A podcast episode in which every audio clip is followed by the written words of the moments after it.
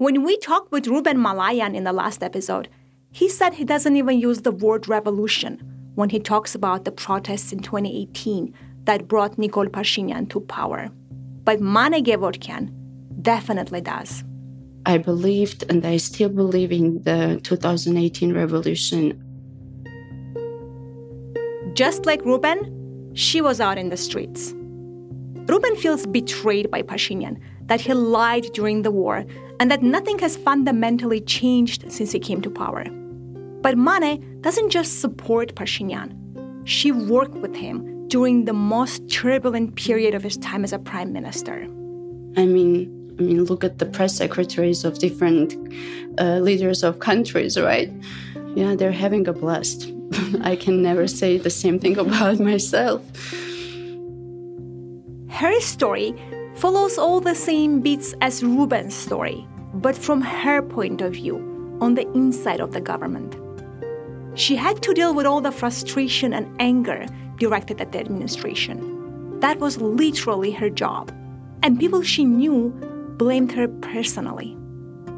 It wasn't easy for her, and you can hear it in her voice throughout our conversation. With some people, you really have to dig to get them to open up. Especially with a press secretary, you would expect a facade. Not Mane. She had a lot to get off her chest. She entered as press secretary of this rock star government, and she left as a pariah. Welcome to Country of Dust Stories of a Changing Armenia. This episode, I Want to Believe. I am Gohar Khachatryan.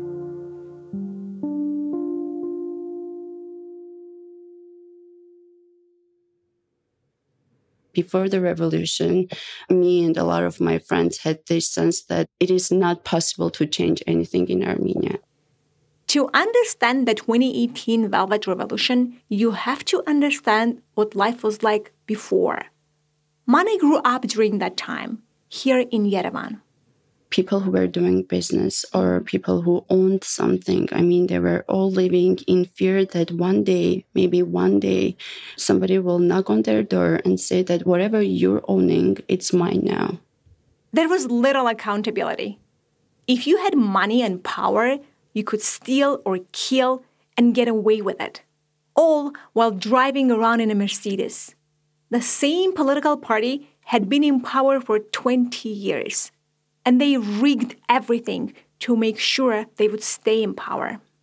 Witnessing that year after year was heartbreaking. Most media organizations were aligned with the government, but Mane worked as a journalist at CivilNet, a new independent news platform. It was an exciting place to be. Even so, her work could feel fruitless sometimes when when you're producing all those articles uncovering corruption cases let's say etc and then you don't see like the outcome of your work you start like questioning whether this important mission has a meaning at the end of the day. In spring of 2018 serge sarkisyan was president. He had changed the constitution to make sure that he would stay in power Nikol Pashinyan was a member of parliament and a former journalist. He announced a protest against Sargsyan. He would march over 100 kilometers from the city of Gyumri to Yerevan. At first, nobody took him seriously. There are just a handful of people following him. But then, as he marched, it started to gain momentum. Mane felt it. And I wanted to be a part of it. When Pashinyan got to Yerevan, he had a message for the protesters. Um, he had this announcement and um, he called people to like block streets and bridges. And so what i did i called my friend. I said look you have this rental service. I have to rent a car and because i'm going to do something crazy tomorrow. But i didn't give him many details because i was afraid that he will tell me no she picked up the car that morning I told my sister, look, if you want to get to your work, you better not take the Kievan Bridge road uh, to your works because I'm going to block it. And that's what I did. I blocked the bridge. The Kievan Bridge is one of the most important routes into the center of Yerevan. It runs over a gorge that goes right through the middle of the city. If you want to cut off traffic, it's a huge choke point. I left my work. I, I did not go to work, um, not even knowing what's going to happen, whether I will get fired or not. Have you ever done anything like that before? No, no, no. Then why were you like, it's time now? Um, I truly believed that this is maybe our last chance. And if I don't do my part, then um, maybe I will never be able to do it. Meaning, the last chance for us to remove and replace the corrupt government. It's how we all felt. I think we were just so sick of the current regime, we would have followed anyone who offered an alternative. But for Mane, she didn't just dislike the old regime, she trusted Nikol Pashinyan. I really believed in him too. I believed in him too because I saw a very honest person. He showed us that there are no like political compromises for him. It wasn't just the young people out in the streets or the tatiks and papiks. It was everyone. We were united and everyone was being so nice to each other. People who wouldn't normally interact in everyday life. The streets were flooded with chanting, with singing, and with dancing. And some people were even barbecuing horovats. We, we used to say that it looks like more of a festival than um, a revolution. I was there too. Initially, I was skeptical. I thought it was stupid that the movement would never work.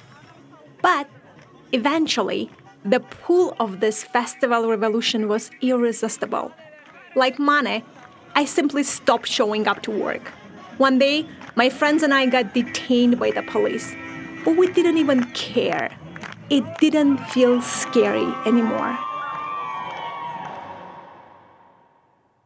I think we were all fearless. I think that we were all fed up with what was happening before, and we were just like ready to face anything that could come after that. Everyone was fearless. Then, just like that, on April 23rd, Prime Minister Serge Sarkisian resigned. It felt unreal. I remember the moment we heard the news a group of us were near a public square when suddenly we heard a scream, and then another. Then someone said, He resigned! And the rest is a blur. I remember I was laughing and laughing with tears running down my face.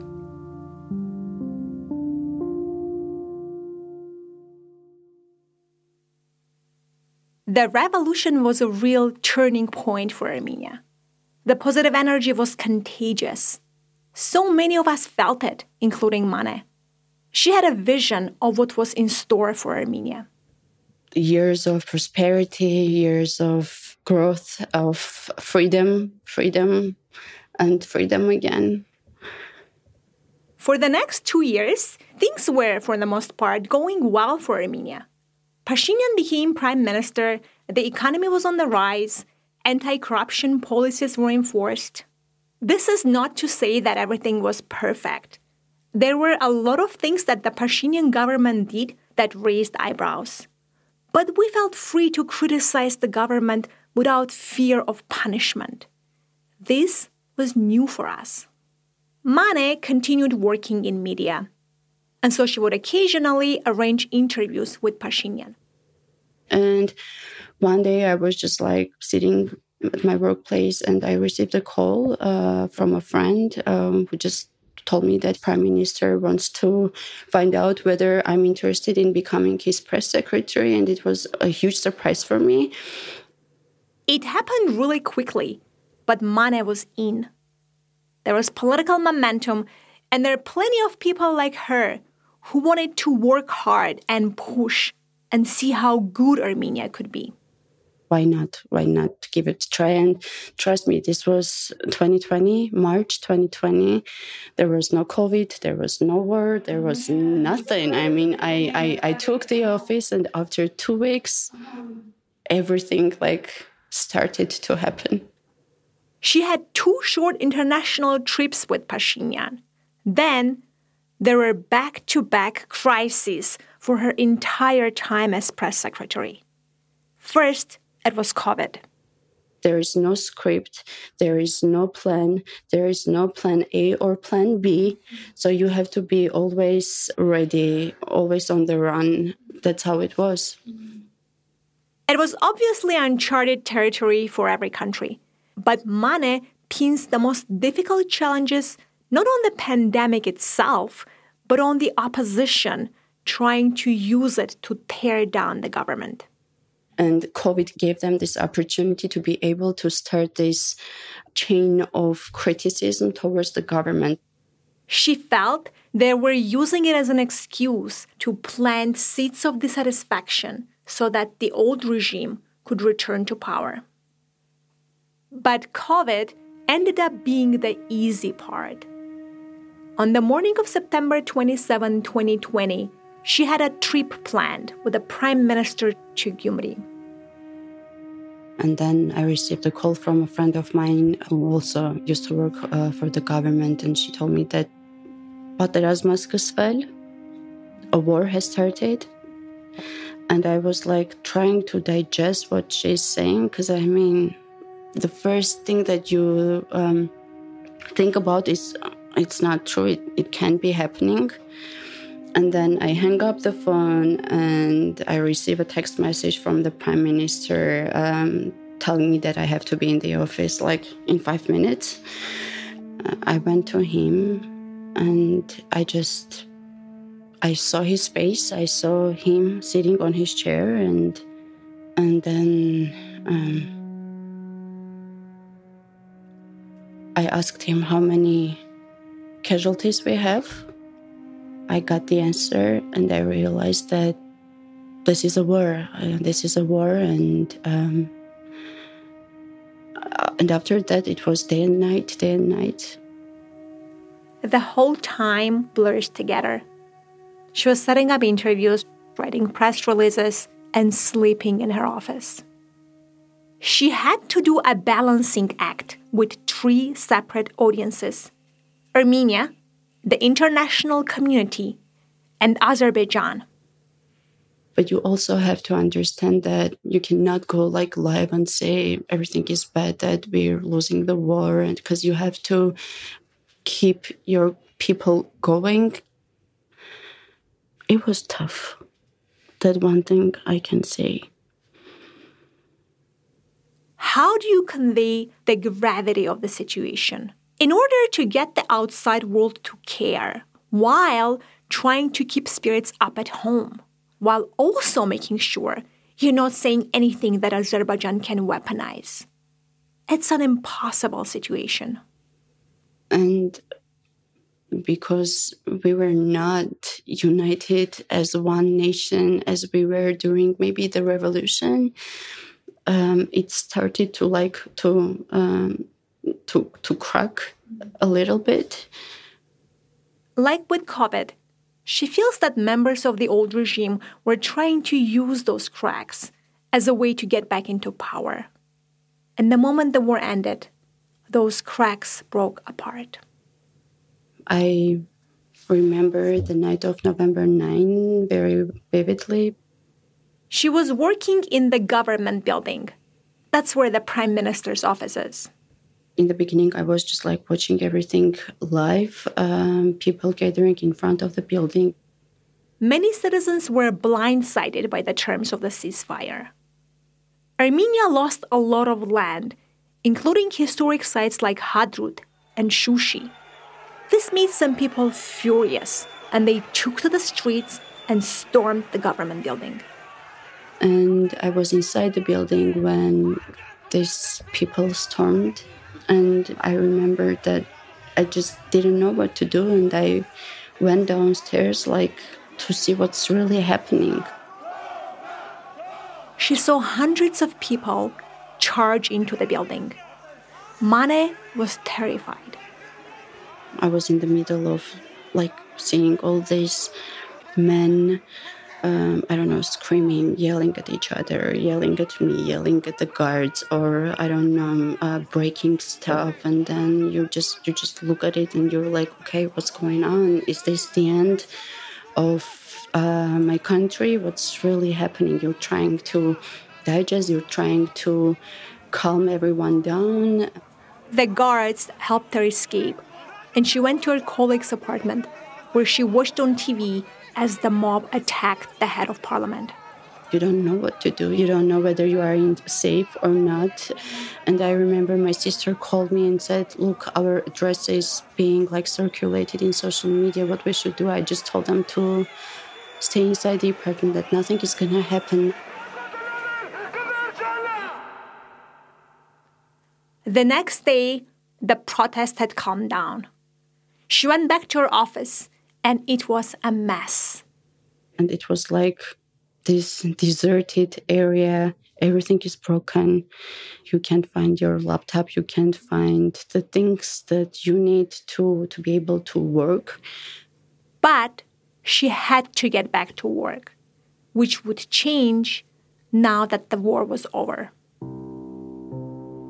Some of my good friends, some of my colleagues just like they stopped talking to me. They stopped. Uh, I mean, I would see them in the streets and they would not say hi, or I mean, they would just like turn turn their back, and it's like, I mean, what did I do?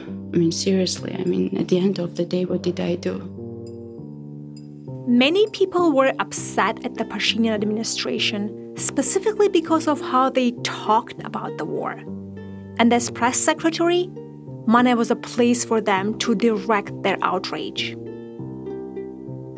During the 2018 revolution, the country had felt united. People were barbecuing for each other in the middle of the streets. Now, just a few years later, so much had changed. And then uh, what was probably the most difficult period in my experience in um, public sector was to deal with the parents, the relatives of of soldiers who were being kept captive in Azerbaijan or whose bodies uh, were not found Mane was spending hours talking with the families of those missing soldiers. Yeah, I mean, beg them for patience, like mm-hmm. literally beg them for patience and for understanding. They would yell at her. Then they would apologize for yelling at her. She would take time and listen to it all and try to sympathize.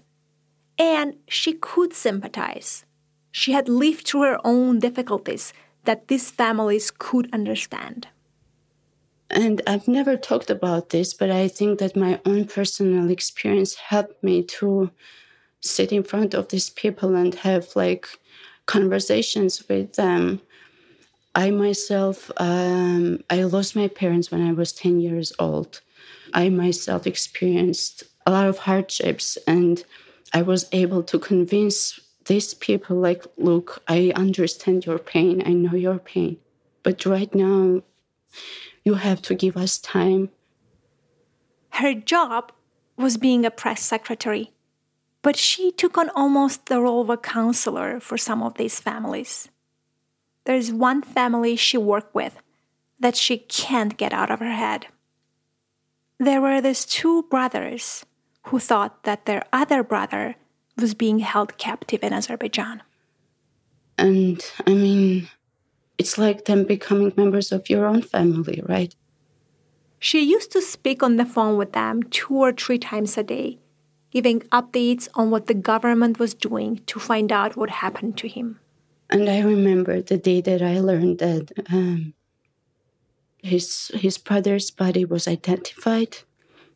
The prime minister had told Mane that he wanted to be the one to tell the family the news. But before Pashinyan could tell them, they called Mane.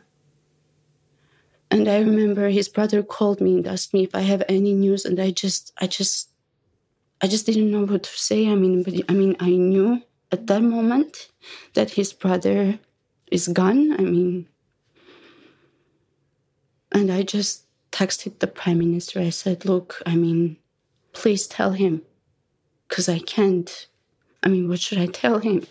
He wants to know whether I have news from his brother, and this is not something that you can lie about. This is not something that I mean, you cannot." And there is no day that I don't think about this.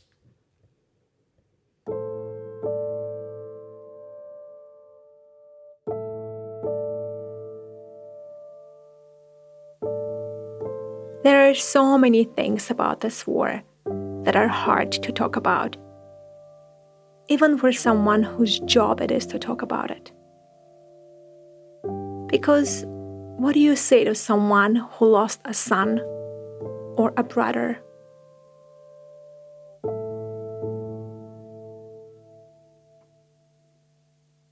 A year after the war, Mane left her position.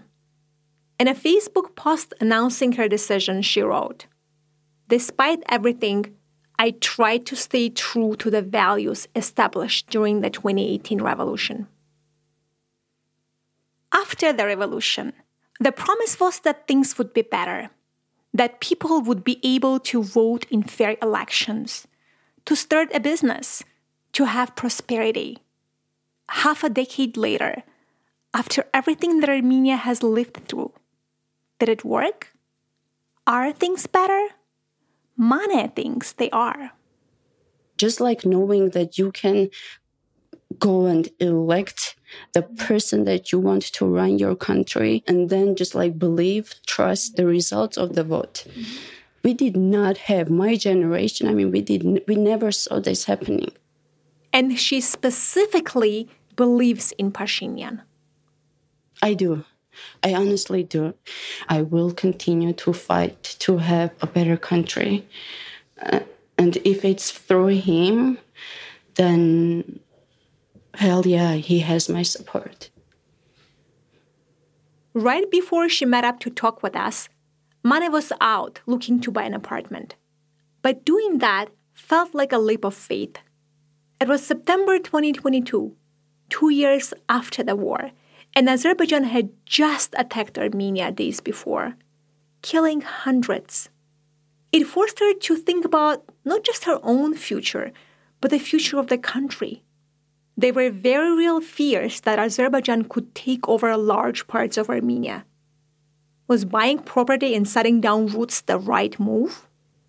And I was like, is this the right timing? I mean, you don't know what's going to happen tomorrow. You don't know whether this building will be here like in two weeks or not. But I want to believe, like I believed in 2018, that my country has a future, has a bright future. That optimism from the revolution was wiped away after the war.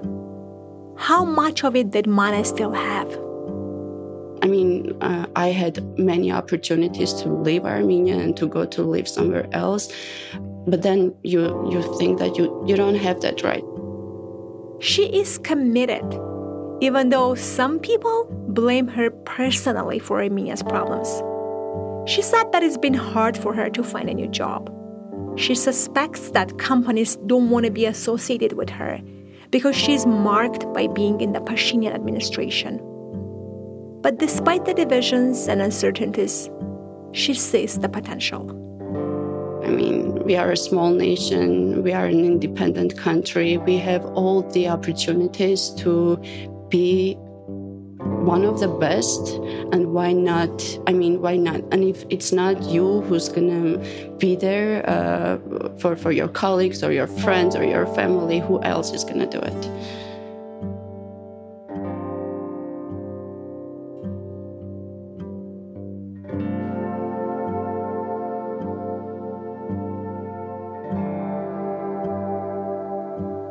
Country of Dust is created and produced by Nairi Abrahamian, Jeremy Dalmas, and Gohar Khachatrian, with help from Gabriel Gabrielian.